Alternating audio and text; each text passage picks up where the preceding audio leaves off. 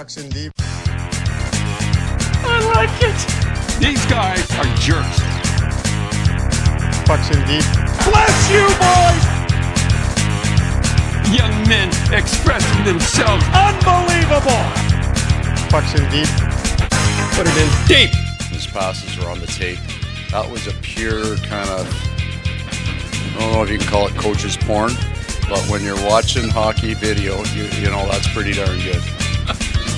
I probably should use that line somewhere else, but it's still that- no, no. I'm that, just saying the coaches love that those kind of games. You know, getting pucks deep, putting the puck deep. Put pucks in deep. He's chipping pucks. He's getting pucks deep. Just put the puck deep. Getting pucks out, getting pucks deep, Get pucks deep. Pucks in deep. Puck deep. pucks deep, keep getting pucks deep. All right, Pucks Deep, episode 56. Pucks in Deep, right? Let's go. That's what we're called. That's where they go. Pucks in Deep. That that Pucks in Deep fucking montage sometimes throws me for a loop there. The guys are just yelling. You know, every time I'm watching it on TV now, let's go. Every time I hear them say pucks in deep, even Kirsty now, we're watching the game on the couch and the guy will say, you know, and he shoots the puck in deep and she'll be like, oh, puck in deep. Oh, he said it. oh, he said it. So I guess the brand is growing, even if uh, just inside my own household, brand's growing.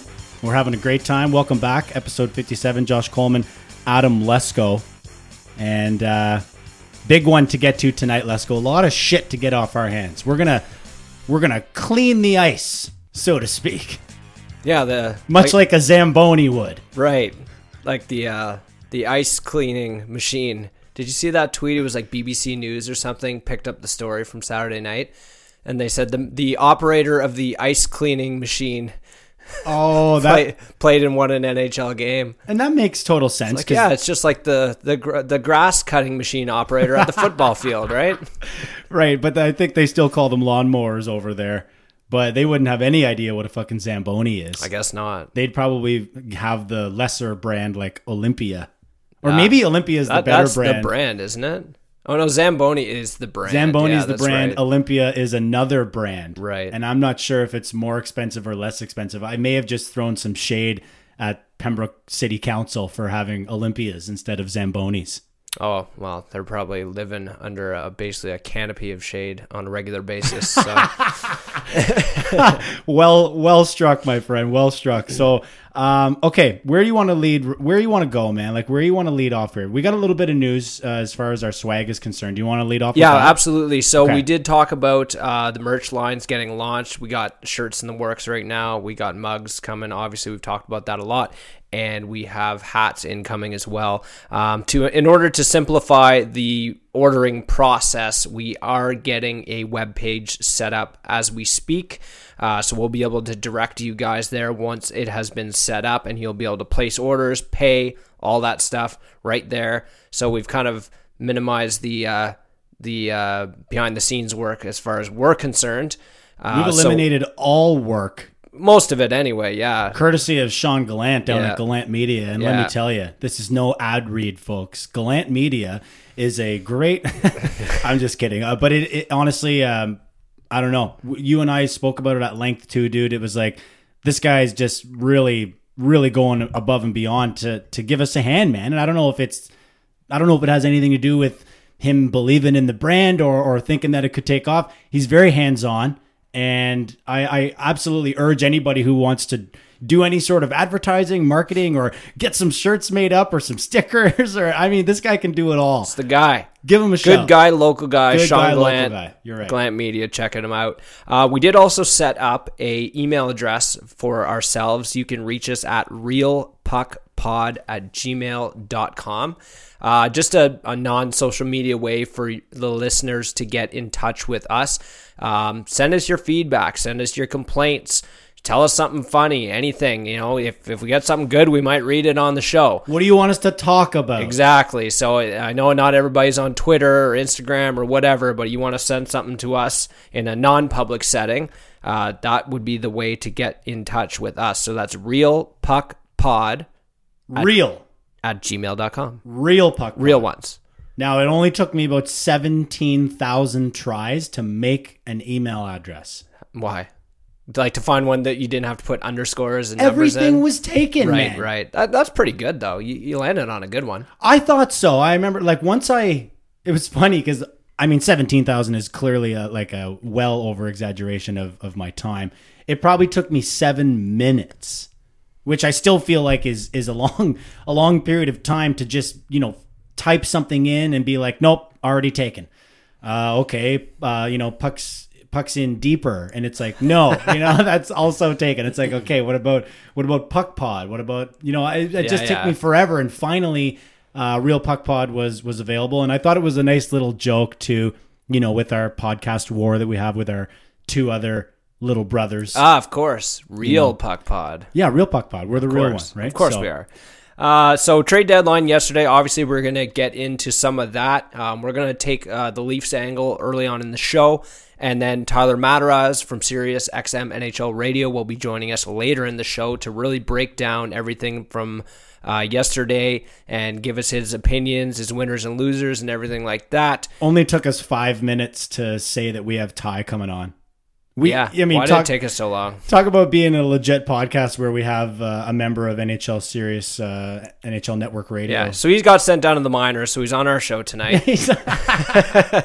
Great. And uh, yeah, so that's going to be great. And yeah, so yesterday was a busy day for the trade deadline. Very entertaining, actually. It was a record number of trades. 32 trades were breaking on the actual day, and that broke the 2010 record of 31 trades.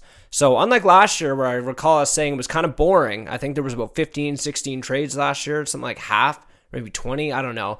I'm just making up numbers now. yeah, bingo. but yeah, you're right. It did, it did have a much more um, exciting feel to it. And you know, I, I thought that that was kind of impressive, Let's Go, because let's be honest, it wasn't the trade deadline of years of years gone where you know a lot of superstar players or or veteran players right at the end of their superstar careers were were moving around you know a lot of Bill Guerin moving around and stuff like that.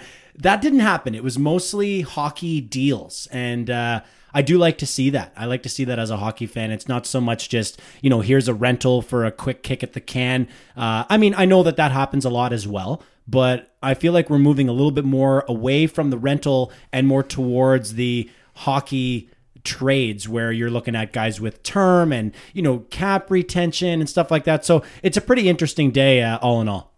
Yeah, and it, like I said, it was pretty exciting. You know, I just kind of kept it in my ear throughout the day while I was at work, just so I could uh, uh, kind of keep pace with what was going on. I, I, you know, I wasn't expecting a whole lot of action from the Maple Leafs, and that's pretty much what we got. Uh, they made obviously the trades in the lead up, acquiring Denis Malgin and Jack Campbell, Kyle Clifford, and then on the day of, um, the only trade they made really at the towards the end of the day was that um, of any significance, I guess, was they made the Calle Rosen deal. So they brought back Calle Rosen, who went over to the Avalanche in the Nazem Kadri trade. Um, not bad. We got something from Michael Hutchinson, which Is surprising. surprising and miraculous. I feel like. And we already know the player. Yeah, we do absolutely, and it, it you know it bolsters the uh, Marlies' blue line. And based on Kyle Dubas's comments on Calle Rosen, he believes that uh, this guy might have some NHL upside. Looking at the depth chart, don't really see where that's going to happen, but it's nice to add a little bit of depth back there.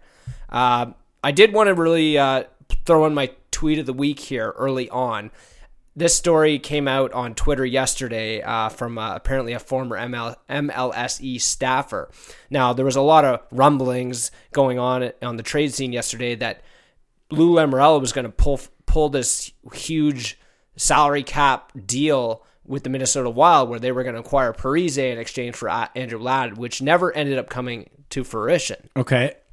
Now, this guy uh, tweeted it, and uh, it's got it's a few tweets deep here, so I'm gonna read it uh, pretty much verbatim here, just to kind of get the element of the story. But to set the context, this guy worked for MLSE at the time that Lou Lamoriello became the GM of the Toronto Maple Leafs. This is gonna be like a this is gonna be like a Paul Bissonnette ad read, isn't it? Uh, well, I I think I can read a little better than than Biz can. So Okay. He says, I have a really funny story about Lou, actually, I never think of. I just thought of it, so I'll share. I used to work at MLSE, and I was talking with one of the head office guys from TFC at the beginning of the season about how Lou is a genius. He told me he believed that Lou really solidified his legacy in New Jersey, and the guy is from Jersey, And if he could do as half as good a job as he did there, Toronto would be well off. So Lou comes into the office his first day as the Maple Leafs GM. Everything is normal for him. He starts talking on the phone, emailing the whole nine yards, and then he calls down to his assistant and he says, "Can I have a completely secured phone and fax phone slash fax line installed in my office? I need it done tomorrow." The assistant has no idea what he's talking about. Okay. Like as far as a fax machine? No, about uh, a secured fax line. Oh, okay. Just Right? making sure that it can't be what like tapped or something. I like guess, that? yeah, because Lou is he's real secretive. And people Yeah, were saying yesterday that if if this deal gets leaked, Lou's just going to pull the plug on it, sort of thing, and it was out there in the media, right? Right. So I guess this is what triggered this guy to tell the story. So continuing, so they never ask him what he means, and he said, or sorry, he said, uh, so they ask him what he means, and he says in New Jersey he always had a secured phone slash fax line so that no one could tap his line and get all the trade info or contract info. Okay. They say okay and look around at companies to see if they can find something. Nothing. They can't find anything. So after a day of calling around, they don't find anything about a secured fax slash phone line that isn't tappable. So they call New Jersey and they say, "Hey, where did you guys get this secured fax slash phone line for Lou that he's been bragging about for the past day and a half?" And they patch him through to his old assistant.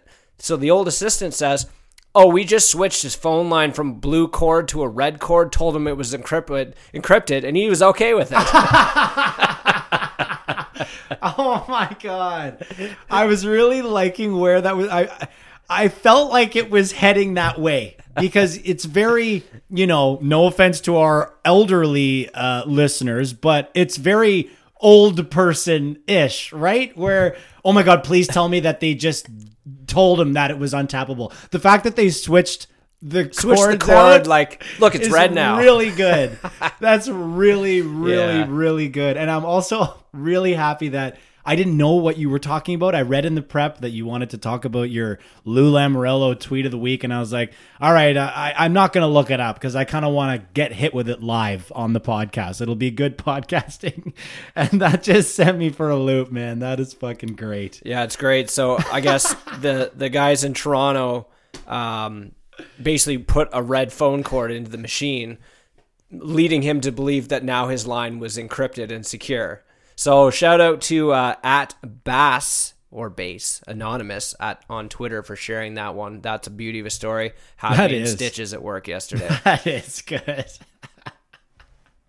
It just seems like the kind of thing that I could probably, I could probably pull over on my old man. oh, totally. You Like, know, just be like my dad, be like, "Yo, you know, did you did you do whatever for the computer? Something for anything for the oh, computer?" Oh, yeah. And I'd be like, "Yeah, absolutely. Look at there it is right there." You know, he'd be like, "Okay, like just take my word yeah. for it." Switch no it to idea. a red red wire. Internet's way faster now. No, I'm not taking up bandwidth downloading my pornography. You're all good. Your coach born. yeah, yeah, Coach Porn. That was good. Eh? Did you like that off the yeah, top? that's a good that's a good Maurice line right Man, there. Maurice is just so, so good for the audio. And the funny thing is, dude, is I recorded that audio clip as soon as I heard it. I was like, well, I'm obviously going to use that for the intro because Maurice makes an appearance more often than not. And that was a really good one. So I, I'm going to clip that. And I think it was either that night or the next night was Saturday. Uh, and of course, we'll get into that later. And I, I just I, I didn't have it in me to find a different quote where something about a fucking Zamboni driver because you know, fuck, here we go. We might be getting into it right now, but we didn't latch on. I'm happy that the Pucks in Deep podcast did not ride the tidal wave of the Zamboni hashtag Zamboni driver. Well, I, I honestly We could like- have and probably gained a few followers, but I don't we know. didn't. Like I, I, I, I turned the game on about ten minutes left, and I knew almost at some point in the second period they were losing that hockey game. I was like, "There's no fucking way." I was like, "They're not playing good enough for one, and just throwing this guy in is not going to happen." You know, if they fire everything on net, maybe. But, Well, but yeah. they did not instill enough confidence in me to believe that they were they had a good chance. I can hear Now- you, but I was sorry to interrupt, but I, I was just a little bit on the other side thinking, man, maybe these guys are going to get kicked into another gear, get a little kick in the ass because guess what, boys? Points are available. But instead, Carolina kicked it into another gear. Yeah, they did. and and that's where they really did. you know, obviously the headline is Zamboni driver beats, and let's be honest here, the guy's not just a Zamboni driver. I think he's driven it a few times. He's like a he's a staffer, MLSE staffer. So that's the that's probably the funniest part for me is that a Leafs employee, you know, as Odog tweeted out uh, after that game. He's like, he didn't even really want to win the game. I know he's a Leaf know, fan, right? His So- wife's Twitter was blowing up. That Oh, was really yeah, good too. yeah. Fuck me Yeah. in capital letters. That's that's good stuff. Yeah, man. that was really funny. But yeah, so everybody latches on the headline of Zamboni driver or uh, Leafs get beat by their own Zamboni driver, and like you know everybody's piggybacking on that, and I get that. It's it's it's the story. it's the story, And it's it's the, the headline, and it's the Leafs. So Yeah. it's like here's this endless slew of jokes that we're gonna have to hear for forever. it might take over 1967. It- oh yeah, for for now at least it definitely is the Yeah. new 1967, right? right. So everybody's all hammering away at that and blah blah blah, and like it didn't matter who played goalie in that game. It was it was embarrassing regardless. We got outplayed. It they, wasn't- they were getting embarrassed in that second period, and it didn't matter who played goalie. They weren't winning that hockey game. Well, that's what Sheldon said too, right? That's what he said that he told the boys. yeah, I mean, it doesn't matter who's in. Doesn't matter if they even have a fucking goalie because it was true. And it like what did they get? Eight shots on the guy? I think it was no, it was more than that. It might have been 10. Yeah. Eight saves. Yeah, yeah. Eight- so ten shots. Yeah, eight saves on on on 10 shots. The the real thing, dude, is like okay, I totally understand like you just said, it's the joke, blah blah blah. I'm a little bit disappointed. You know, Dangle's got to get the tweets and the likes and stuff, so he had to ride that wave. Well, and his his his persona is, is freaking It's the fuck out about It's- everything, it's right? fitting. Yeah, exactly. Like, he's, Yeah. and I believe he posted the other day that it's it's his most viewed video is the one he posted. Yeah, it would've been. that. And a lot of people turn to him for reactions on when something crazy happens. And this Leafs was Nation. crazy, yeah. And this is this is unheard of. Yeah, right? that's right. But uh, that aside, I did tune in at the end of the game because I wanted to see. I wanted to see the celly. I wanted to see Ayres get his uh, his Yeah. moment in the sun. Came out, He got what first first, star, star. of the game. Uh, did the post game. Got his Hockey Night in Canada towel. Yeah, it was pretty cool. That's fucking legendary. And I watched it the whole way through. yeah, and then I, you know, it was funny when he, he started playing. I was like, "Come on, just fire the puck, just rip pucks at this guy." Like, still kind of thinking like maybe we win this hockey game. We could have. And my wife's like, "Whoa, whoa, come on, like take it easy. Like he's probably scared." And and like I think when Tavares scored on him, I was like, "Yeah, fuck yeah." And she's Five like, hole. She's in there, "It's okay, buddy. It's okay." what Kirsty said to me on the couch was she goes, oh five hole, just like you, babe."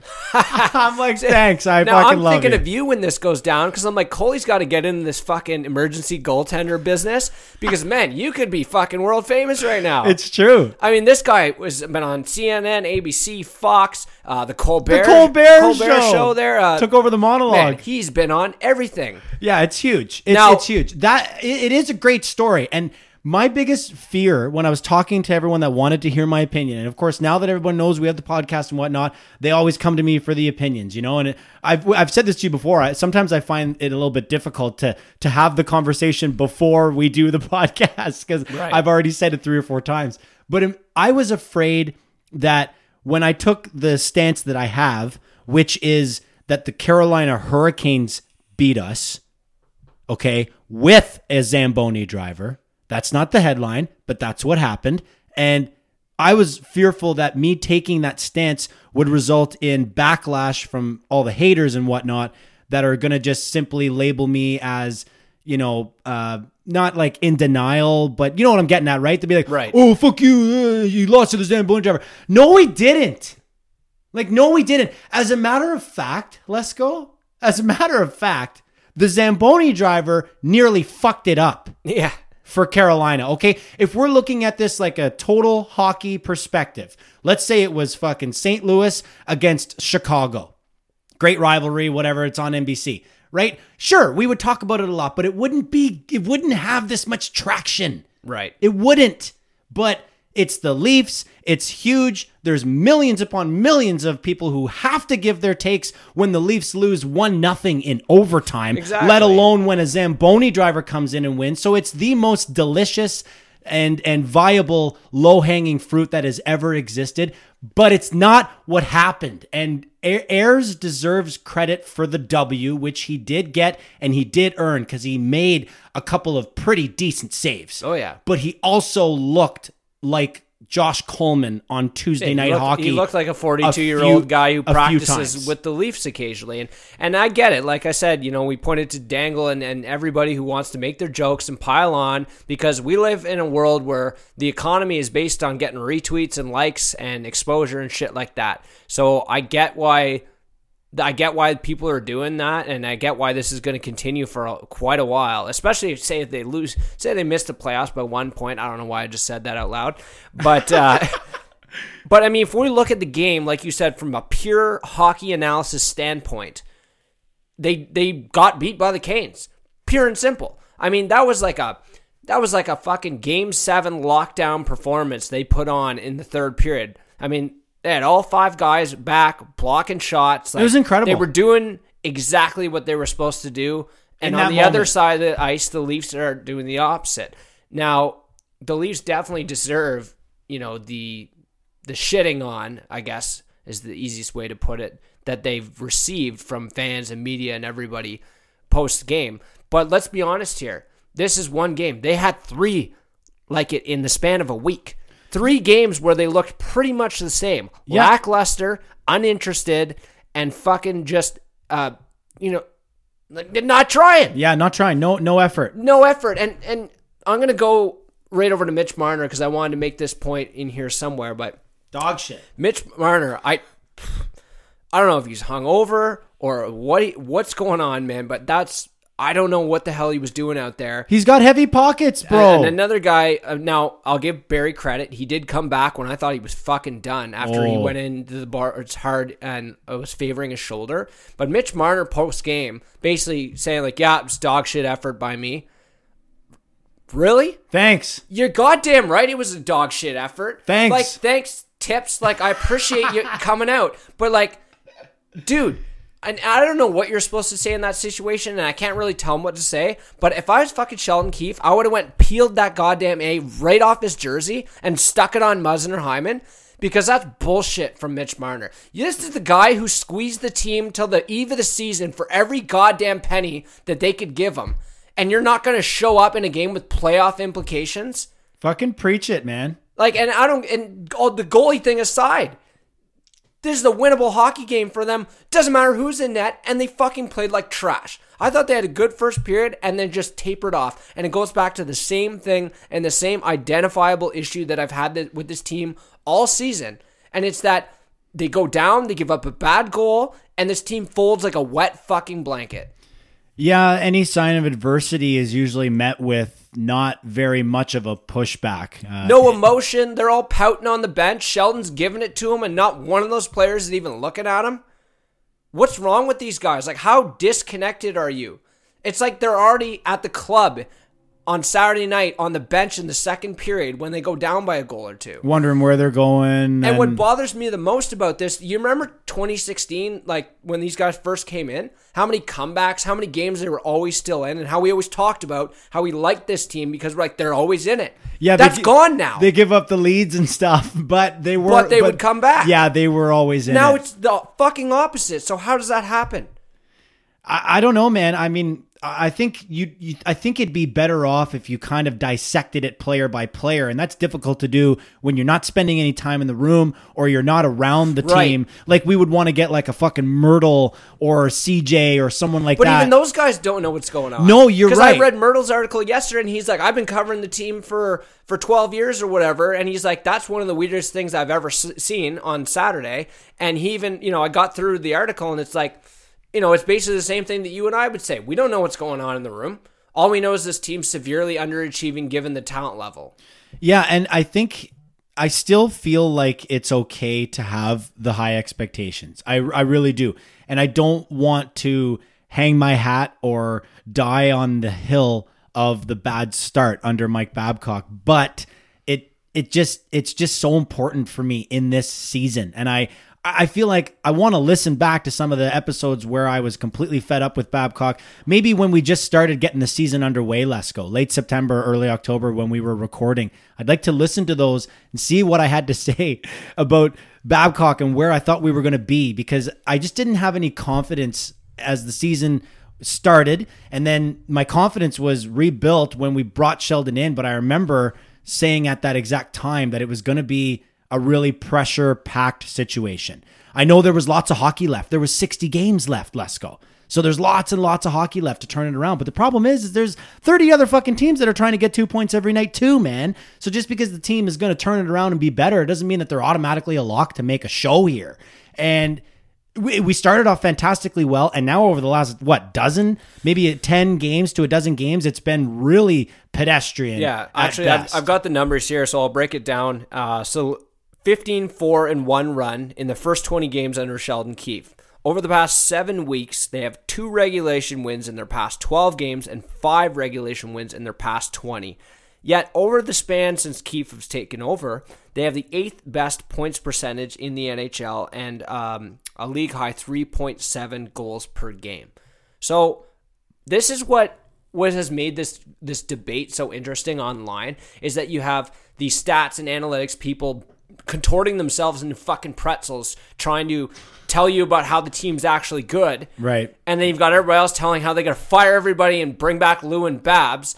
You know, there's no there's no you know, it's like me with my rational takes just getting tossed in the fucking dumpster here. Oh. Because everybody either wants to blow it up or they're going to tell you it's good and it doesn't matter if they're winning hockey games or not or or what it looks like on the ice.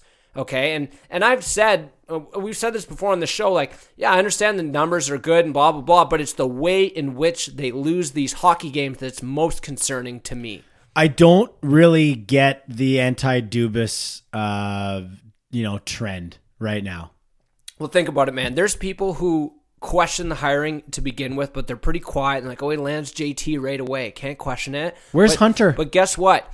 Uh, I believe it was our fucking shiny peanuts there, Damien Cox, put out the uh, article the other day in the Star, uh, basically questioning. You know, they should have basically saying they should have stayed with Lou. They should have kept uh, Babs. Blah blah blah blah blah. Those fucking guys. You know, whether it's Steve Simmons or Damien Cox or fucking Baghead Crew on Twitter, those are the people who have been who wrote Kyle Dubas's. They wrote this article when he got hired. Yes. They've been just waiting for the time to publish it. yes. They just put in relevant stuff that's recent, but they've been writing this article in their heads the whole time. They are the people that want to see the world burn. Right. These are the people, and I understand this this nature amongst Leaf fans. Like I know Leaf fans who are like this, who are like, I'm fucking down with this team on an annual basis, right? And it, it wouldn't matter what they did. Yesterday, if they traded Tyson Barrie for two first rounders, they would have been like, fucking idiots never should trade for him in the first place. Oh, way to Or- go. Or they don't trade him and they're like, what a waste. What a oh, waste. way to Sure- go, bud. You know what I mean? Like these people, Uh, they would complain to until the moment that John Tavares lifted the cup over his head. Until the game-winning goal got scored in Game Seven of the Cup Finals, they would complain right up until that Oh, point. bro, they would continue complaining. Oh, fucking, it's about time. yeah.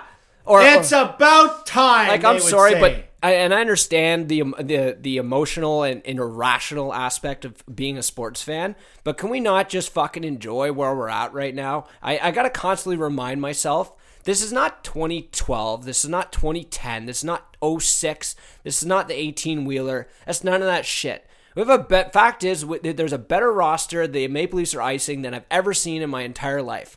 That's a fact. Man, that- okay? that's- so that's how I go to sleep at night. Yeah, and that's the main reason why I am I feel like I'm completely removed from the old immature Josh Coleman Leaf fan who would literally like you said it here on the podcast. I still do wear my fandom on my face is what you said.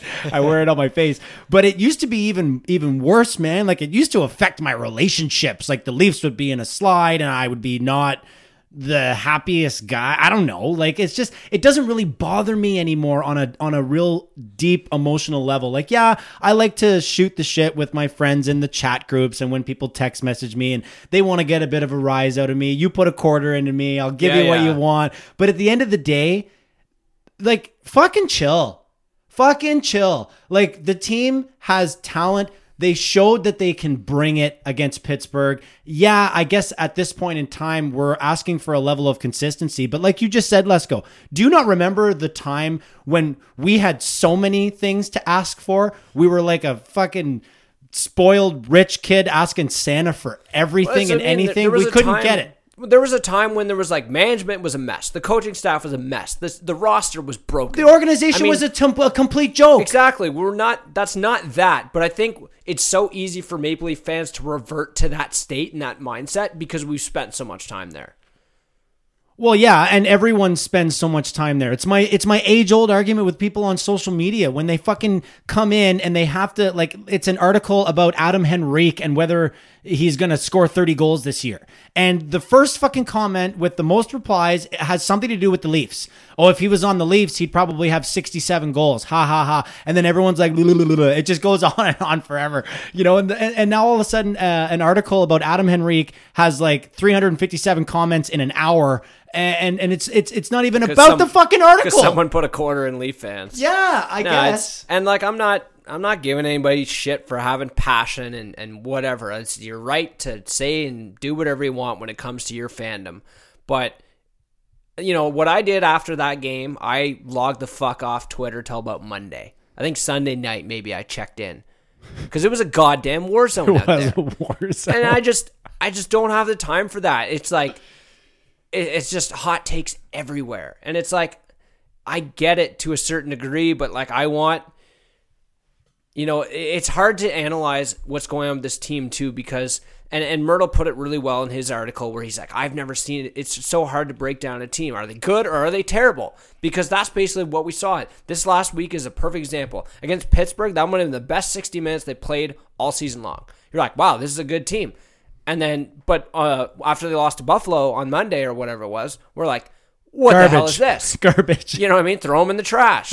so I feel like it's somewhere in the middle, and and good on Kyle Dubas yesterday not to like, not to to fan those flames. I agree. You know, like when he came on his presser was really interesting to say like, hey, like I'm not happy about this either, but let's be honest, we made our bed, we're gonna sleep in it, and we're gonna c- carry on here. Loved how he said bullshit right there in the in the presser. and he had his fucking business card again on, like he wasn't fucking around. he he asked the team earlier. He said, "You boys tell me what you want me to do. What I'm going to do is going to be based on what you guys show me that you're capable of doing." Yeah, and he did the right thing by not, you know, Cuz they didn't show him. they didn't fucking toss out a bunch of shit to to uh, make a drastic change because that's knee jerk shit and that's not what they're about. I mean, and the team the team did not earn help, nor the, did they deserve help. So you're not going to go do something crazy. And let's be honest, for all you people who are like they had to trade Barrie, had to trade Barrie.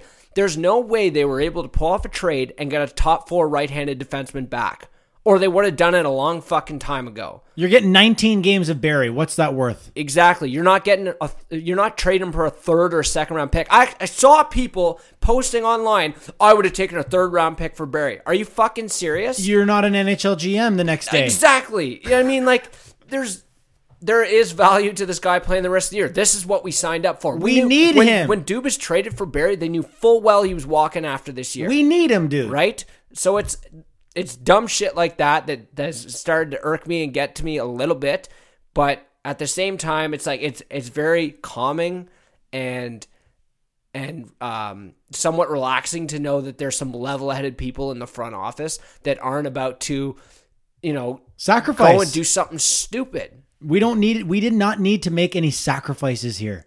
And No, we didn't. you're not going to do something that's not going to better your roster. If anything, nothing there. if anything, we we we somewhat sold in the sense that we bought a fifth round pick for forty four percent of Robin Lehner's salary. Now that was really interesting. You wanna so go- You sent that to me yesterday, Yeah. and you're like, "What is this?" So I kind of looked at it, and and do, do you have it there? Can you pull it up while I'm talking? Oh geez, yeah. Try it. Try So it. basically, what happened here is that I don't even know if it's in the prep. Vegas, and I don't know who's the genius here. It might be a, little Vegas, a little Leafs, but they wanted to acquire Robin Lehner. Uh, Andre Fleury's been struggling. Malcolm Subban, not quite what they're looking for. So they bring in Robin Lehner, who I believe had about five, five and a half cap hit for on a one year deal. But they, the Blackhawks, can only retain fifty percent of that salary, and that wasn't enough to get Vegas under the cap. So this is where they bring in the Maple Leafs. So instead of Blackhawks trading uh, Lehner directly to the Vegas Golden Knights, they send him over to Toronto. Toronto retains 44% of the cap hit, while Chicago retains five. We Uh, have sorry, him, 50%. We have him for five seconds. We have him for five seconds while he goes back down to Vegas uh, along with Dzierkals for some reason, Right. and then we get a fifth round pick for retaining 1.2 million of cap space on Lehner, basically making it so I think it ended up that Vegas only owed him, or the cap hit for Vegas was only about 1.4 million. Okay. So can you read the transaction just as it's laid out Um, without the Chicago, Chicago sent Lehner to Toronto. Oh my God, my fucking webpage just had an aneurysm. Chicago sends Lehner to Toronto. Toronto sends Lehner and Dzierkals to Vegas, retains part of Lehner's contract. Vegas sends their 2020 fifth round pick to Toronto and Subban, Demin, and a 2020 second to Chicago. Good Ha- haul for Chicago. Hashtag uncle. Yeah. By David Pagnotta of the fourth period, which which was pretty funny. So this is a very genius move um, by the Vegas Golden Knights, obviously to do a little cap circumvention and just sacrifice a fifth round pick in the process. and call in the smartest cap guys they have in the exactly. league. You bring in the Leafs, and the Leafs going, okay, it's about a couple hours to deadline. Yeah, we got some cap space that isn't going to be used. We can we know it's not going to be used by our call ups or by our uh, guys coming back from injury. Let's sell that cap space. Give us a fifth rounder. Yeah, we'll launder uh, 44% of this cap hit. So Vegas only ends up with 6%. which is really crazy. That's going to be addressed. It, You- you it- have it's going to have to gonna be, because that that's a tricky move that I'm surprised hasn't happened. And I did look back, and apparently there was.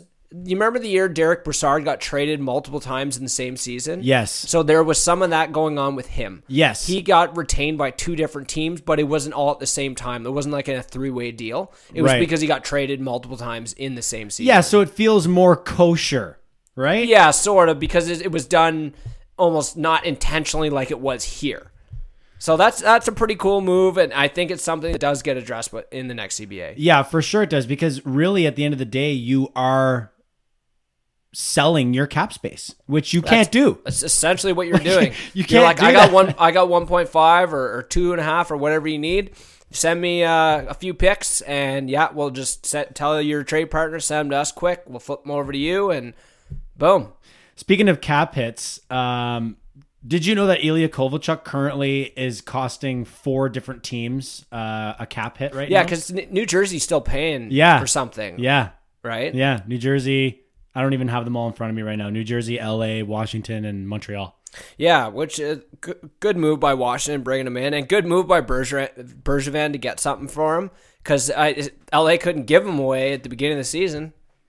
Yeah, that's right. I mean, they, they turned it into a free asset, and and they also indicated, um, I believe it was, uh, I can't believe, or I can't believe, I can't remember who reported it exactly, but Bergevin had approached Kovalchuk and said that they had better offers on the table, but But he wanted to go to wanted Washington. to play with Ovechkin. So good on him too for working with his player there. and it you know it opens up the good relationship to maybe bring him back because Yeah. they did say that they will be bidding on his services next year and i think that's a good idea too i saw kovalchuk for a little bit like i know he had flashes and whatnot but every player does don't they um, i saw kovalchuk playing and, and we kept using the word and everyone kept using the word rejuvenated i don't know if i would go with rejuvenated like he's not throwing back the clock to his Atlanta seems days care again. but yeah, he was really engaged, man. He was really pumped up. He was pumped up when other people would score, which wasn't necessarily something that he was well known for. Which is funny, eh? Because his Ovechkin or his Russian friend Ovechkin, he was one of the guys that I remember early in his career. I used to say,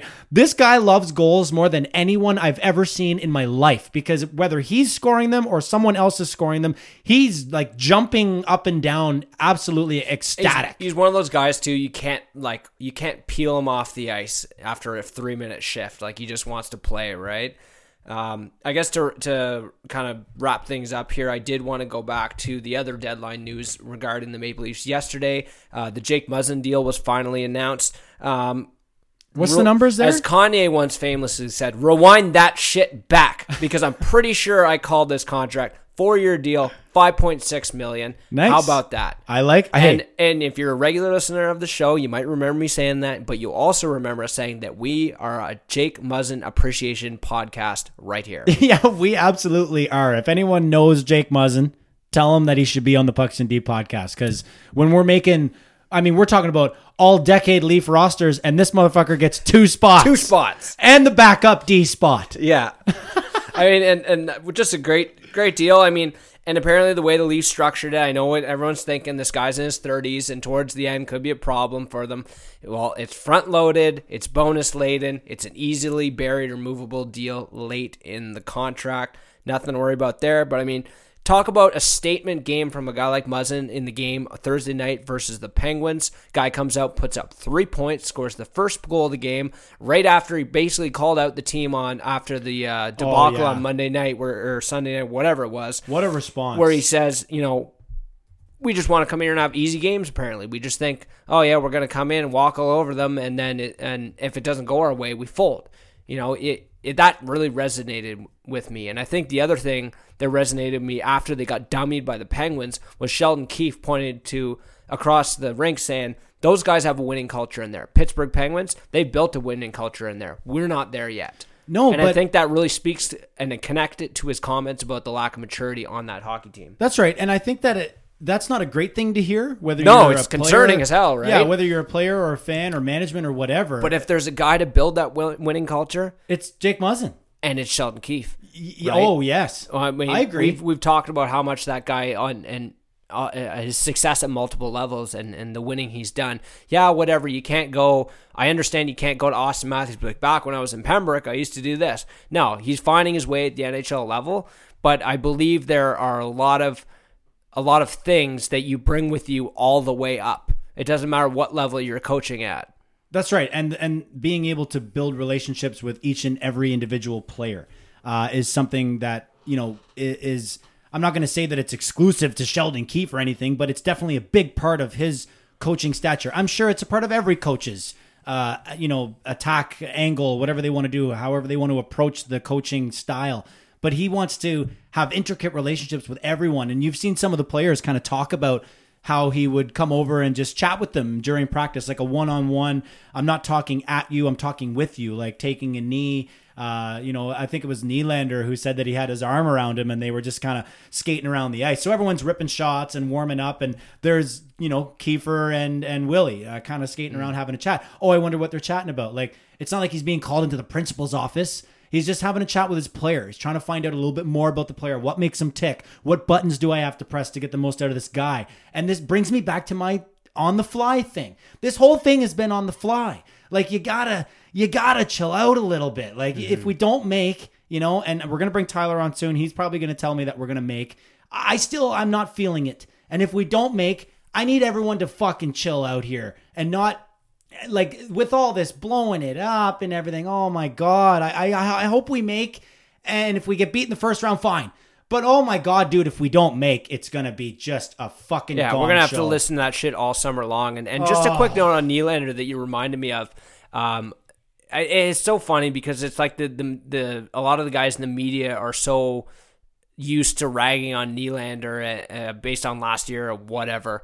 But I think it was someone on TSN on Monday when they were talking about the Saturday night game immediately reverts to problems with Nylander, chirping Nylander, but whatever. And they're ta- oh yeah, they were talking about the tummy sticks when when Nylander went up to uh, Ayres after the second period to give him a little tap and stuff. He was Oh, the first yeah. player to go up to him. Yeah. And they're criticizing Nylander and talking about whatever. Again, like I almost tune it out because I'm so used to or so sick of hearing the crap that some of these some of these guys on the radio and, and on TSN, Sportsnet, whatever talk talk shit about Nylander. There was an optional skate the next day for the Maple Leafs on Sunday that Ayres was supposed to be a part of. Right. Three guys He- showed up. he- Three oh. people. Morgan Rielly to skate, Ilya Mikheyev, and fucking William Nylander. Really? You want to talk to me about William Nylander, okay, and his effort or his caring or he's a floater or whatever shit that people like to throw at William Nylander? The guy showed up to the optional skate after what was probably the most embarrassing loss of the season, okay? So just if you're one of those people, just swallow that and let it percolate in your fucking belly for a minute before you go on social media and start trash talking this guy again. It's crazy how after this season has begun and we've seen the, the the tough start and then the quick flip of the switch to be a much better team and now again kind of tapering off here. But Nylander has been great all season long. And He's on track for 30 goals and people are still giving him a hard yeah, time. It's crazy that Is it because he's so goddamn sexy you can't stand it? is that what it is? I don't know, but My wife says he needs a haircut though. he does need a haircut. Yeah. Well, speaking of haircuts, let's let's try and get Ty in here. I told him we were just gonna fucking call him live. So oh yeah, we're just on the fly. Here. yeah, we'll just on the fly. Uh, Tyler Mataraz, uh, Sirius XM NHL Network Radio Channel ninety one. Shout out to the Canes PR department too. Of course, like they're pretty good on social media, but they are milking this thing for all it's worth. Oh, selling T-shirts. You're and- slapping Canes logos all over the sky, sending them around the fucking world. You know, it's great that we're bringing Ty on if he ever picks up here. Actually, while he, while we're ringing him, dude, grab that box, grab that Pucks in Deep card game here. That's not our Pucks in Deep card game. In case you're a, a new listener, it's a Pucks in Deep card game sent us sent to us by Pucks in Deep podcast number two, out in the San Francisco Bucks Bay and Deep Area. Junior. Yeah, Pucks in Deep Junior. But I, I'm glad we're bringing Ty on actually because Ty was at that game. Oh God. Yeah, he was at the game on Saturday, and he was. I heard him on the radio talking uh, briefly about it, but uh, he was mentioning that uh, it was it was pretty cool. Like the fans were really, you know, giving him props. I thought they were getting booed off the ice, but then I realized the fans that booed already left. The fans that stayed stayed to give that guy a standing O at the end, and that was really cool. and that's why I remained watching the game on my television because you know I remember Kirsty was like, "Geez, you're still watching?" Because it was it was clearly over, you know. And I was like, "Well, I, I just want to watch in case like something crazy happens or or this guy makes like a, an absolute ten dollar highlight reel save or something." Because that would have Stayed been for the feel cool. goodery. I did. I stayed for the feel good story, and unfortunately, at the end of the day, you know, the Leafs lose the game. It's a complete embarrassing effort. I did want to mention too, Lesko, that one of my biggest pet peeves. We're we're going to continue on here because Ty's not answering. Son of a bitch is screening his calls. But um, the one of the one of my biggest pet peeves, Lesko, in in in any sport, but obviously hockey because that's that's the sport I follow the most. But one of my biggest pet peeves is that I feel like sports fans are completely unable to both shit on their team and give credit to the other team. And sometimes it's an and or. Like sometimes it's an and or. But we focus on one thing. yeah. right? Oh, the Leafs were trash. Well, Like, how about it- how good the Carolina I Hurricanes know, were? and it's it's often both, but yet it, it, it's one of those things where where somebody's got to come out, like I said, with the reasonable take of both these things can be right at the same time. You know what I mean? Like the the Leafs can be underachieving and not playing well. The Leafs can be a very skilled team and not performing well. yeah. Well, well, very skilled teams don't perform well every single night of the year. Let's go. I mean, Boston just got fucking railed 9 2 or whatever it was by goddamn Vancouver, which, sorry, I shouldn't say that. Vancouver is having a great fucking year. yeah, Vancouver's so having a good credit year. where credit's due there. Ty finally picked up the line. Ty, you there, buddy? Oh, I picked up the first time, bud. Well, where the hell were you? It just kept ringing and ringing forever, my friend. No, I was here, man. I guess second time's a charm, right? Were you just listening to our stupid uh, ramblings? Did there? you hear us? No, I didn't hear anything. Oh, okay. So yeah, the call just didn't work. But we were bringing you in initially to uh, we were talking about William Nylander's flow, and Lesko's wife uh, thinks that he should cut it, and I said, well, Ty's got some pretty pretty good flow and a good little hair hair on his face and everything else. He knows a little bit about hair growth. So uh, what do you think about William Nylander's flow? Time to go or what? Actually, thinks the exact same thing as Lesko's wife that uh, Willie Willie needs to chop it off. But I, I'm all with the flow, as you guys know. Like if you know Sami Niku on the Winnipeg Jets, he's got the best hair in hockey. I don't know if Nylander's trying to get there, but uh, I used to have my uh, my fair share of long hair, like grade 10, 11, 12. It was uh, it was pretty long. Well, everyone had long hair in high school. I feel I, I was I was uh, guilty of the old Ashton Kutcher Had shag. the mop, yeah. I had the shag back Big in the old day. mop. you had to adjust your hockey helmet whenever you got a haircut. Yeah, the ladies too. love that though. Oh, the ladies loved it, and the hemp necklace, and like, oh, I made you a hemp necklace with some beads on it, and it's like, okay, fine, you know, like, to go with your stupid hair. yeah, exactly. Well, Ty, uh, you- Boys, I'll, I'll send you a picture later of how bad my hair was. oh, absolutely. oh yeah, we're, Tweet that shit out if yeah, you dare. we're waiting Hell on that no. for sure. So, uh, Tyler Matarez joins us here in the Pucks in Deep podcast. Thanks for coming back on, Ty. Uh, for any of our listeners that haven't uh, had a chance to hear Ty on the show, um, you know, I don't know how good playback is, but playback is, is fun sometimes because you get to hear some either some spot on takes or some really off the wall takes uh, when you do playback. But Ty's joined us a couple times. He is a, an employee of SiriusXM NHL Network Radio, Channel 91. Uh, before I continue, Ty, that's a mouthful. And you guys are pretty damn good at rhyming that off at the drop of a hat. That whole that whole big long name. Yeah, it, it is a mouthful, uh, but once you uh, once you say it a couple times, especially on the air, you, you kind of get it. And the weird thing is, I've worked there for quite a while now.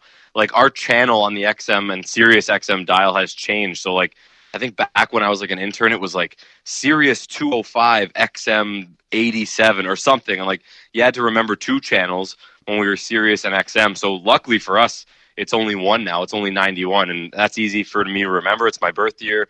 It's like a cool hockey number as well. So, uh, yeah, once you say Sirius XM NHL Network Radio Channel 91 a couple times, uh, you're pretty good at it. And I know that it strikes a, a bell with Nick Alberga, former uh, former guest and current friend of the show as well. Um, 91. He loves to troll the Islanders fans. everything's everything's 91. And I saw one of his other tweets uh, today or yesterday was uh, what was your success rate on breaking trades? And he immediately replied with 91% uh, you know it just gets a rise out of the islanders fans. Uh, I, I wonder uh, ty if, if, you had an opportunity to uh, tune into the pucks in deep podcast for nick's appearance and maybe if you might have had some thoughts or some responses to some of the shade he was throwing from uh, dating back to his time at sirius xm nhl network radio channel 91 yeah, I did listen to uh, Nick's appearance. It was a great podcast, as always. Um, but I, I, thought it was pretty funny what he was saying. And you know what? Nick and I have been in uh, the same fantasy league, either a work fantasy league or, or just one that uh, Jake Hahn runs. We've been in the same one now for years. Uh, so there's always a, a, ton of friendly competition. Uh, it seems like one of us is always battling it out in the playoffs against one another. Uh, but what he was bringing up uh, was some sort of I, I don't even remember doing this because when I was listening to him, I was like, did I even do that? But I think he was thinking like I was in a third place game and like picking guys up or something. I was like, I don't even remember that. I guess I have a bad uh, memory lately as I'm getting older. Um, but uh, I do.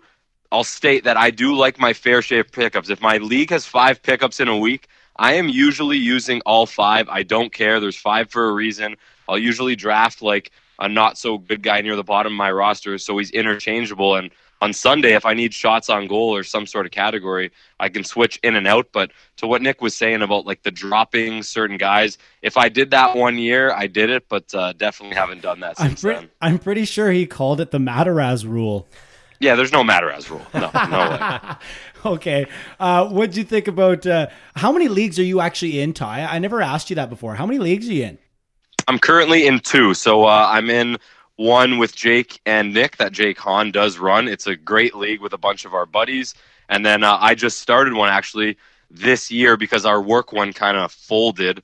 Uh, so I started one this year with our beer league hockey team on Sunday. So oh, uh, they're right both 14, they're both 14 team leagues and uh, very competitive. So uh, just two this year. Yeah, two, two is uh, is kind of my max. Yeah, two is nice. I, I, at one point I was in four, and then last year I was in three and one of the three is the one that I run. So I was like, it's it's too much. I would just rather have you know mine and someone else's. So now I'm like yourself. I've got my own, and then I've got the one that I'm in with you guys as well. Uh, you talked about playoffs. I won't be sniffing the playoffs. I think in that league.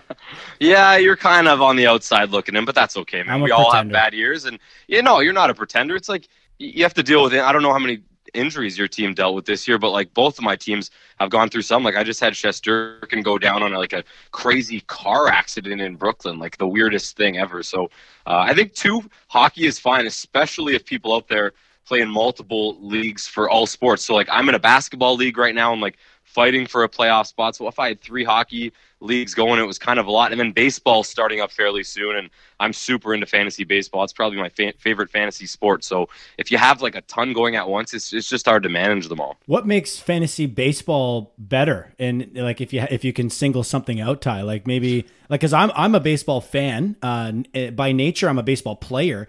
I find it a little Yep. bit difficult to you know get into the grind of a million games a season and whatnot, playing every single night. But as far as fantasy is concerned, uh, you know what what sticks out for fantasy baseball? I just love the position players and pitcher aspect where uh, the draft is so strategic. And obviously, in fantasy football or hockey or basketball, it's strategic as well. But when you're in like the first and second round of a fantasy baseball draft, you kind of have to have a crazy strategy as to like, one year, for example, Nick Alberga, like with his first four or five picks, I think he drafted all starting pitchers.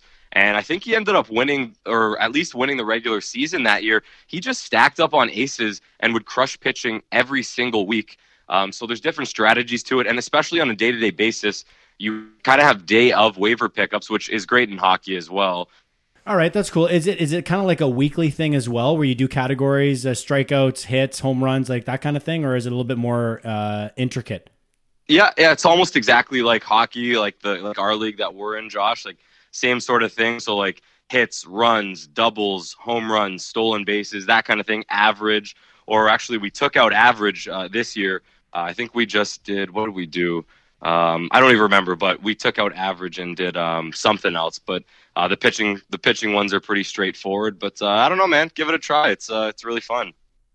All right, Tyler, I wanted to take it over to the ice. Um, so, how do you spend deadline day? I know you're on the morning show, but uh, you know, are you you prodding any sources? Are you breaking any stories there? Like, what's it like over at the studio?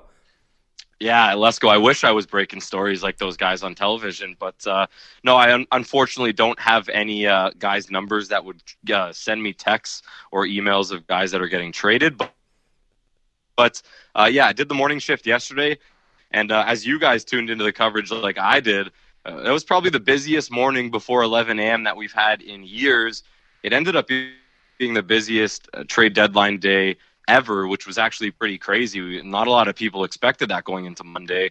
Uh, so yeah, I was at work till 11 doing my show as per usual, 7 a.m. to 11, and then uh, re- uh, refreshing Twitter, just clicking a mouse, and then as soon as an insider would put out a tweet, I was putting it out on our SiriusXM NHL account, and I think I got arthritis or carpal tunnel in my right hand. Oh man, that would have been awful. Like not not to say that your job is awful, but that, that's a that's No. a pretty menial task, eh? Being like, okay, I got to, and then you probably got a hashtag with the right hashtag so that the team's Yep. symbol shows up and stuff. Yeah, that's exactly what I had to do. Exactly what I had to do. Pretty funny. But you're right about the morning tie. I mean, mo- most of the times I feel like in the morning you're just kind of stretching it out, making the coffee, buttering the bagel, if you know what I'm saying, and getting ready to go for trade deadline day. And uh, instead, this time you were all hands on deck, basically. yeah, we obviously weren't expecting in the morning. Like it was a couple of our first times on the morning show, and you're thinking, all right, like deals usually start to come in between 11 and noon. Like that's when the the kind of bigger ones start to roll. And like over the past couple years, maybe one or two have broken. Uh, between like let's just say 9 and 11 a.m. and this year it seemed like all the big stuff was going down. Like all of a sudden we're just like, did Florida really just trade Vincent Trocheck to Carolina? Like they're, kind of both battling almost for a, a wild card spot. I know Florida's going more so for the uh, Atlantic spot, the third place, but like just one of those trades kind of caught you off guard. You're thinking, all right, Vinny Trocheck's uh, off to Carolina, and the, the day is kind of off, and uh, saw some uh, fairly big moves after that, guys.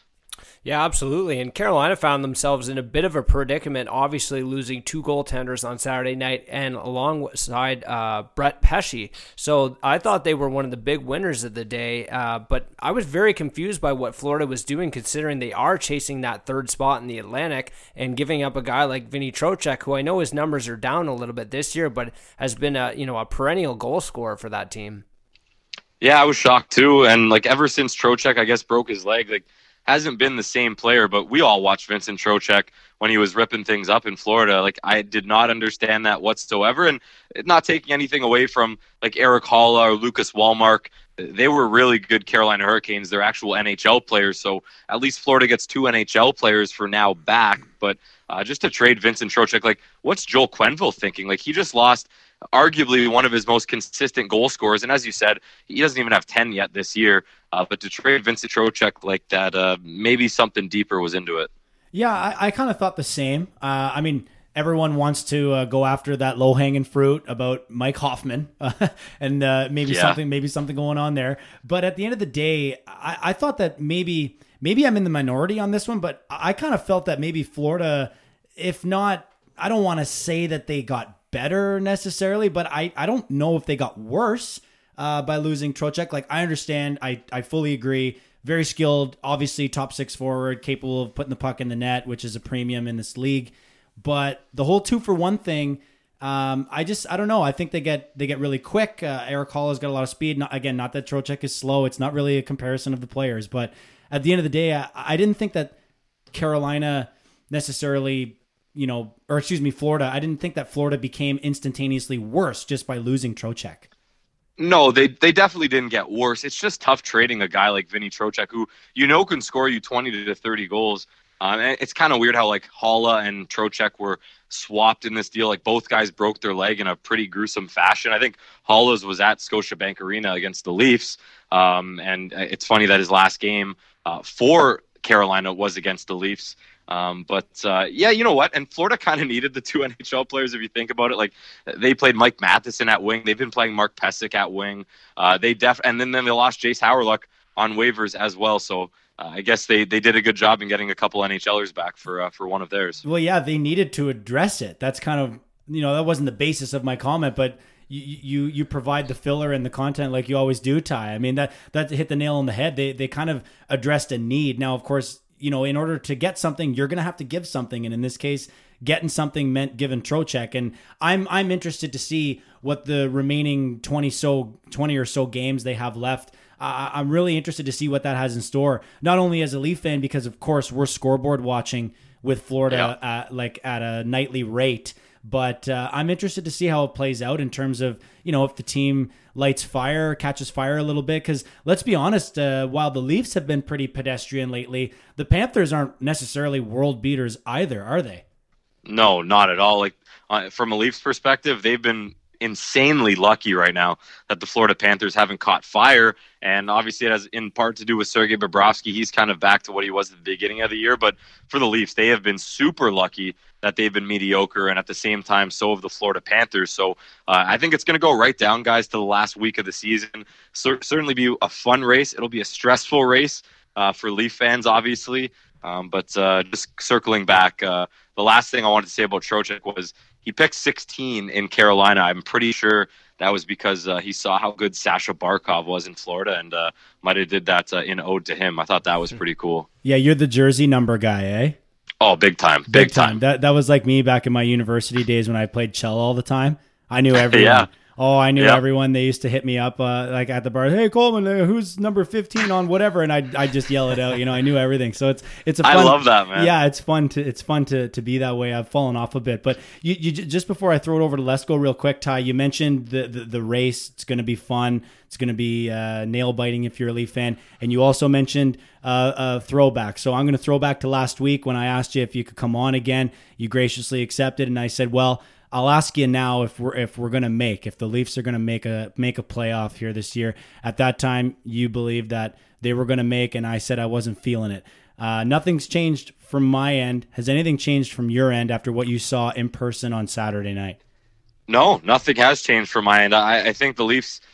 It's hard to say. I don't want to say they're to get lucky and make the playoffs. They just have such a good team when they are going that it's kind of hard for me to see them not make the playoffs. Like on paper, Obviously, they're a better team than the Florida Panthers. Right now, they're both kind of playing the same, but at the end of the day, and, and we kind of looked at the schedules um, going down the stretch for both teams at, at work a couple days back, and they, they both kind of have the same schedule, but a big game obviously is on Thursday. That's in a couple days from right now uh, when the Leafs and Panthers go head to head. That's a four point game. That's going to be a huge one. But uh, as we head down the stretch, I still do think the Leafs end up making the playoffs. I think they get that third Atlantic spot. And then do they face Tampa? Do they face Boston? Guys, it doesn't matter because they will lose in the first round, but they will make the playoffs. Well, as long as they get there, I guess we can uh, take that as a W, at least uh, from our standpoint, with everything being so up in the air so far this season. I'll argue that fact. Uh, while I'm the one that doesn't think we're going to make, I think if we do make, we will proceed past the first round, and our our ace up the sleeve will be Sheldon Keefe to, to get us there. Over a seven game series, I'm I'm ridiculously confident in this guy's Ooh. ability to win a series. I like the optimism. I like it too. I want to pivot over just uh, some more trade talk there, Ty. Um, going over to the Ottawa Senators, uh, we're pretty busy uh, stockpiling a massive wealth of draft picks. Uh, I just wanted to get your comments on what you thought about the Pageau trade. It seemed that his name was in trade rumors kind of throughout the season, and it seems like Dorion was very patient and actually maximized his return here from the Islanders. But and then in the same day, they only get a fourth rounder for Namestnikov. Yeah, you know what? They only did get a fourth rounder for Namestnikov, but that kind of seemed like what other GMs would give up, either like a third or fourth rounder.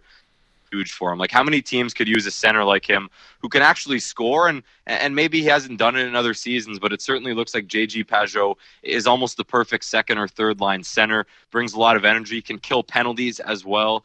Um, but uh, what Pierre Dorion got back draft pick wise, obviously from the Namestnikov trade, adding up with this JG Pageau trade, uh, just the first round pick is nuts to me. Looking at Ottawa's picks, guys, I'm sure you've done the same. It is crazy how many picks they have in the upcoming draft. And yes, three first round picks, uh, like they are pretty stacked in the future. They'll have two other first round picks if they keep them. They still have Brady Tkachuk up front, Thomas Chabot. We're still kind of waiting on Colin White, Drake Batherson. Like they have so many good young prospects that they'll obviously need to mix in a couple veterans here and there maybe that's why they kind of kept a Ron Hainsey around, kept a Connor Brown around, and uh, maybe only traded uh, like Tyler Ennis as one of their veterans. But uh, I, I, really like what Pierre Dorion's doing, and obviously maximize the, the value and the great season put together by Pageau. Yeah, and you know he's a good example of a guy that actually might uh, drop off in terms of fantasy value. Uh, very similar to a guy like Blake Coleman. I, I spoke about this on the podcast. Uh, I think it was last week. I'd mentioned that you know you might want to be a little careful because I saw Coleman's ownership kind of spiked when he was traded to Tampa Bay, and while he's still going to get a lot of time on the PK, I don't think you're really picking up guys strictly for the PK. Even you might have short-handed points in your league, but you're not really basing a decision on, on PK. So you know the guy goes from first line minutes. Uh, really top assignments uh, in New Jersey to you know basically I think what you know no offense to Blake Coleman shout out my brother from another mother uh, you know, he he kind of settles into what he is, right? Uh, more of a more of a bottom six utility kind of guy that can that can fill a spot in the top six if need be. But his fantasy value doesn't necessarily go through the roof just because he goes to a good team. Yeah, no, definitely not. And you guys will see him tonight in the Leaf game against the Tampa Bay Lightning. He's just going to be a third liner for them. They obviously picked up Barclay Goodrow, which was crazy for a first rounder. Maybe we'll get into that. Uh, but Blake Coleman, fantasy wise, was great in New Jersey. If you have him, uh, it obviously drops off just a bit, and I agree. It's the same with Pageau. Like it's not like his fantasy uh, stock is just going to start rising when he goes to New York. And not a lot of Islanders really rip it up fantasy wise. Like Anders Lee's having an okay year. Matt Barzal's not having a great one in fantasy perspective. But uh, with Pageau and Coleman, uh, they were definitely better on their original teams fantasy wise than who they got traded to. Yeah, well, you, you brought up Barclay Goodrow, and uh, for a first, Lesko's got that very eloquently put in our prep that uh, you know Barclay Goodrow dot dot dot for a first multiple question marks. I guess they're all in. Um, you know, well, you, you, brought it up, Ty. I mean, what are what are your thoughts? I mean, that's a pretty hefty price to pay for a guy uh, like Barclay Goodrow. Yeah, your thoughts off the bat, like as it comes down. I think it was like Bob McKenzie, whoever tweeted it. You're just thinking, all right, like maybe it's a typo, but nope. Julien BriseBois does give up a first round pick for Barclay Goodrow, and obviously sounded like he was a sought after player at the deadline. Sounded like he was shocked to get traded. Uh, but just watching him in San Jose over the years is a very good third, fourth line player. Uh, probably not worth a first round pick, but at the end of the day, this trade will have to wait until the playoffs come around. So, uh, like Tampa Bay Lightning, who knows what's going to happen this year after last year's disaster in the first round? But uh, if they do go far, I think Barclay Goodrow is going to be a pretty big part of it. We all know the superstars on the Bolts, but um, we'll see if Julien BriseBois either looks like a dummy or looks like a genius after the playoffs. Yeah, it's a bit of an interesting departure from the Yzerman ph- philosophy, where it seems that, or it seemed like, despite where they were in the standings, that he always wanted to hold on to those first round picks uh, really saw the value in them. Whereas BriseBois has gone like, I know what I want, I know what I need, and I'm willing to give up first to get it. Um, you kind of alluded to the fact that maybe there was a bit of competition involved in that trade for Goodrow. I did want to pivot uh, back into Canada here and ask you a little bit about what you thought uh, about Kenny Holland's work with the Oilers. I think it's one of the first times we've seen them actually buyers at a deadline in a long time. Yeah, it's definitely been a while for the Oilers, and uh, what better guy, uh, Ken Holland? Uh, I-, I, thought they were okay moves. I'm not over the top like a lot of other people are. Tyler Ennis is what Tyler Ennis is going to be. Andreas Athanasiou, if ever get back there, who really knows? Like, like his speed obviously sticks out. Uh, so does his skill, like a lot of other players in the NHL who have skill these days. But his defensive play and his plus minus does speak for itself. I, I, still think it's the worst in the National Hockey League, if I'm not mistaken. It just has to get better. Is it going to get better in Edmonton? No, it's not going to get better in Edmonton. And right now, I don't know if you guys read this today as well, but looks like the new top line with McDavid are both new acquisitions, Ennis and Athanasiou.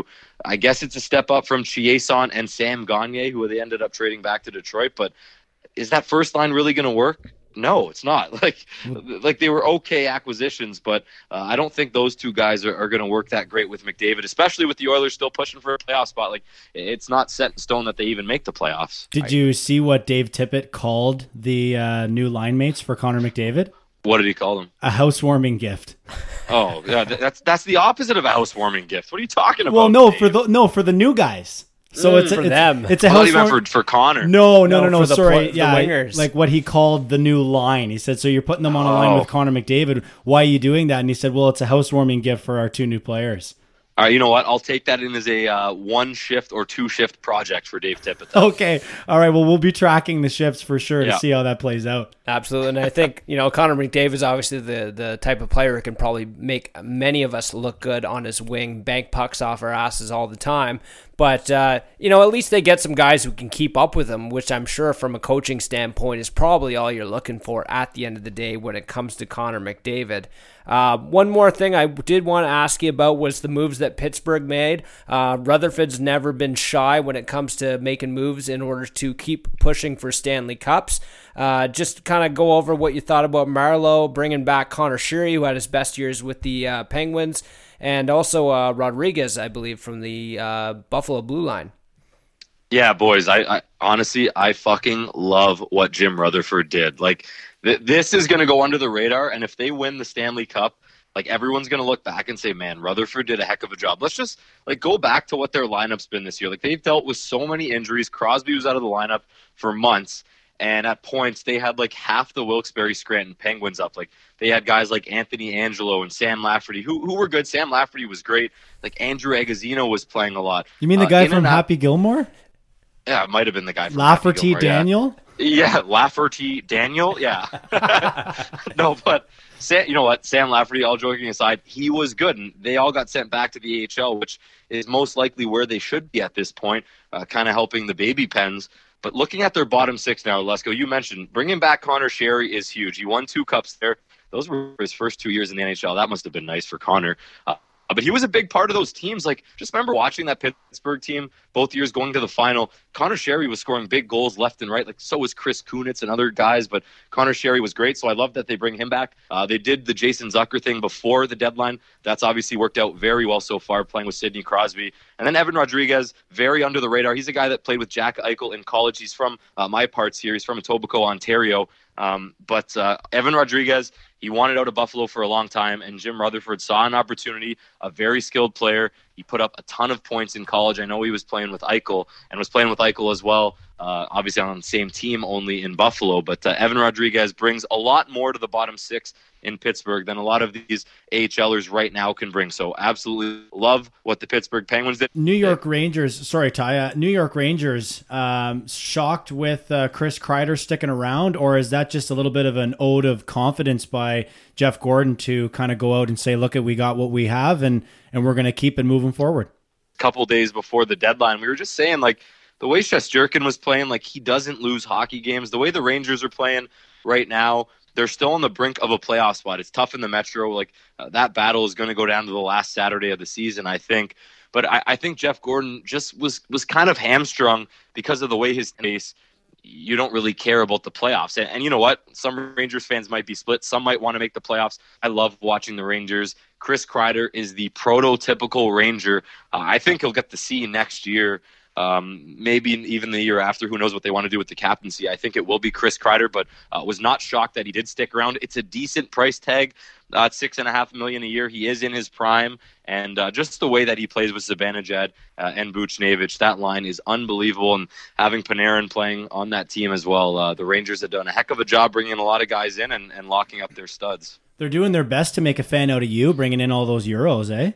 Oh, dude, I love the So- Euros, man. I'm a, I'm a fan of the Caps all of a sudden, yeah. Yeah. So uh, speaking of that last one before we wrap it up, Ty, um, you're you're a, a self-proclaimed big fan of the of the Russians, right? So Yes. I, I wanted to ask you, like, with regards to trade deadline and, and how sometimes it can be really difficult for the average fan to get a to get a handle on what has been going on.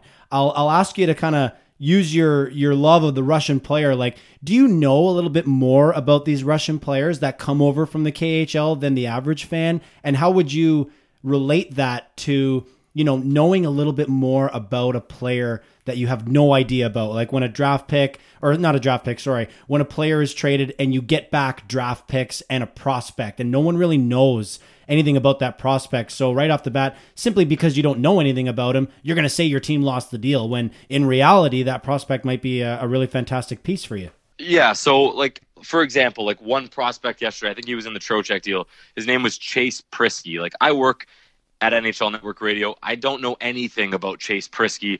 Not a lot of casual fans would. So obviously, right away, you're thinking, all right, who's the guy in this deal? You hit up Hockey DB. You start reading some things. Uh, as a broadcaster of the NHL, you start wanting to read because we're all not prospect gurus like a lot of those guys out there who are watching junior games and whatnot. So in that respect, with a lot of NHL prospects, it's a lot of research because I'm not in university anymore, in high school anymore, where I could watch the OHL whenever I want. It was fun, uh, but now you're, you're kind of just stuck watching the National Hockey League every night, which is fun. But back to the Russian part, uh, I'll preface it also by saying my love of Russian started, and you guys will obviously love this, but with Sergei Berezin of the Toronto Maple Leafs. Oh, beauty. beauty. Favorite, pl- favorite player of all time still. Um, I have a couple Berezin jerseys. I have a ton of his hockey cards. Uh, still love Sergei Berezin to this day. So I think it started with him. Uh, obviously, wasn't the biggest passer, so I didn't want to replicate that in my game growing up. Yeah, Uh, but it he had the so- best pass of his life. He had the best pass. The of his- Stumpy, baby. yeah, man. Yeah, yeah. Literally they showed it. They, they showed it at the Leafs game on Saturday uh, during one of the intermissions. I was getting Best pumped part of the game. it it was the best part of the game.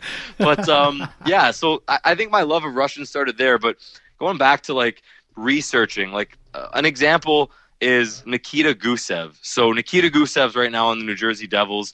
He was like a Tampa Bay Lightning pick. Was in Vegas a little last year. Didn't play. Uh, but I don't know. I have I've had an infatuation with Russians for a long time. So uh, just with Gusev, for example, I started following his career when Tampa drafted him. I was just like, this guy seems like he's sick. I kind of want to follow his career. So I'd always check KHL stats and whatnot. Uh, he was putting on crazy highlights in the Continental Hockey League way back when. And you could even ask Jay Kahn. Like I've been an Nikita Gusev fan, just one of them, for example, for the longest time. Uh, I just love what a lot of them could do. Uh, they have so much skill, but uh, it's just a it's a lot of research. And uh, if you're kind of a hockey nerd like all three of us, and a lot of your guys listeners probably, uh, you kind of take the time to do a lot of research on things you like in hockey or players you like. And uh, for me, it, it does have a lot to do with Europeans or, or Russian players. And uh, Don Cherry's not going to side with me, but that's okay. Uh, I'll stick to my Russians. So I imagine that you were a fan of the uh, Ilya Kovalchuk going into the Russian machine in Washington. Yeah, I absolutely love that. Right away, I was just like, all right, Ovi, Kuzi, Orlov, Samsonov. Like right away, I was just thinking like these guys could be crushing drinks together at night, like having great times. And uh, I, I like I don't know what Kovalchuk's going to bring offensively. He's not going to be like he was in Montreal, which was great. You guys obviously didn't like seeing him score in overtime against the Leafs, but uh, I, I, I kind of like the pickup by Brian MacLellan. And the best part about it is cap wise, like they're not paying him virtually anything, so uh, it's pretty. Uh, it's pretty uh, uh, interesting move for Brian MacLellan, but uh, I do like the Kovalchuk pick, pickup for sure. Yeah, Most, low risk uh, reward. Sorry, Most Mike. vodka consumed per capita by any NHL team, without a doubt. most vodka consumed per capital. Ooh, All right, well, I can't get any better than that, so I guess we better wrap it up, Ty. Listen, thanks for uh, joining us. hundred percent. When, uh, once again, Tyler Mataraz from NHL Sirius XM NHL Channel 91. I can't even say it. Why don't you give give me a good sign off, Ty? having me on the pod. I love it. I also loved the episodes with Alberga and Han. I will be listening again uh, once they're on. But uh, thank you, and I am signing off from NHL. I went. I already messed it up. Look at that. Once you think about it, you mess it up. Sirius, Sirius XM NHL Network Radio Channel 91. Don't worry, I won't tell your boss, all right? Please don't. No, I'll get fired. All right, Ty, thanks for joining us again, man. Have a good one. See you next time, buddy. See you, boys. Enjoy the 13 games tonight. Yeah, you too, man. All right, so that's Tyler Mataraz. Great phone call as per usual. Bit of a different, uh, difficult phone call there. A little bit of, little bit of drops. Now, don't don't talk about it too We crazy. won't. We'll talk about it after. I'm going to edit it anyways. Right, yeah, Which so- is really funny because just before we went to air tonight for episode 57, you had said that a buddy was asking you if if we ever do like how much editing we do. We talked about editing before the show. and we both said we don't edit ever. We've only edited like two times. Literally, a call dropped, and the other time, I, the, the, you know what, dude? I think it was twice. Once couple was our- times, our like- second episode ever. Yeah, the odd thing we've had to to edit from a couple screw ups, but other than that, we've had a pretty a pretty smooth ride throughout the our tenure here at the Pucks in Deep podcast. So a little disappointed about a choppy phone call, but don't worry, Mr. Josh Coleman will stay up all fucking night trying to smooth that out for you listeners. Um, kind of the good thing, I guess, about that is that it was picking up. Um, where he left off for some reason, like it was delaying. Yeah, that's why I told audio. you not to talk about it because I think I'm going to be able to. I couldn't fix it. imagine how it fucking sounded on his end, but you know, good sport. Tyler powered through it, did a good job, uh, hammering away at at a lot of information coming our way uh, from yesterday's trade deadline. No better guy to have breaking it down than Tyler Madaraz. Uh, if you do want to listen to him a little more, he is on the radio in the mornings uh, with Gord Stellick to recap what happened the night before on uh, in and around the NHL on Sirius XM NHL Radio Channel 91 Oh, you left out network. network. But not bad, not bad. I was gonna ask you, to put you on the spot, like we put Cody Jacobs on the spot with Semyon Durag hey, he nailed it too. I know, I, I fucked it up right there. Yeah. All right. Well, what do we say, dude? We got I more. don't know. to- You got anything else to, to throw out there on the trade deadline? I think I think we pretty much covered everything with Tyler that I wanted to hit. Um, Yeah, I didn't- The only thing I wanted to ask about Buffalo, but it's like, what the, what was Buffalo doing? I don't know, man. I mean, listen, I know that Wayne Simmonds uh, ultimately waived his no trade clause to go to Buffalo, Yeah, but raise the banner. but I just. I, I just wonder what that conversation was like when they came to him and said, "Listen, we got a deal in place for you, and we'd like you to waive your no move." And he's probably like, "Oh, cool! Like, great. Where, like, Is where- that him where- being a good Where is sport? it? Toronto, Vegas, like Edmonton? Where, where am I headed? Buffalo. Buffalo. Oh, uh, okay. Well, Was I, that? I guess I'll a- still waive. Was he just being a good sport? Like, I ah, don't know. fine, yeah, sure. So Well, you can there- get something for me. if there's only if there's a place in the world that's worse than Buffalo, it might be New Jersey. So, so in terms of our like trade deadline biggest losers, is is it Wayne Simmonds? he might be one of them. But one of my buddies in the shout out to, to Thomas Humphreys uh, in one of my chat groups, he he hit it on the head though. He's like, listen, closer to the playoffs is closer to the playoffs, isn't it? It's true, and I wonder if he did take that into consideration. Well, with Florida and Toronto not doing so well, again, that's what Thomas pointed out. He's like, man, Leafs and Panthers, they're not really doing a whole heck of a lot lately. And Buffalo, like, I They've know been rolling a little bit. They're not out of it, I guess, but they're Yeah. a little, they're a hell of a lot more in it than New Jersey. Well, and given the fact, like you said, that uh, Florida and Toronto have been sputtering as of late, it, it almost puts it wide open if Buffalo wants to continue on. Uh, personally, my biggest loser of the trade deadline is Joe Thornton.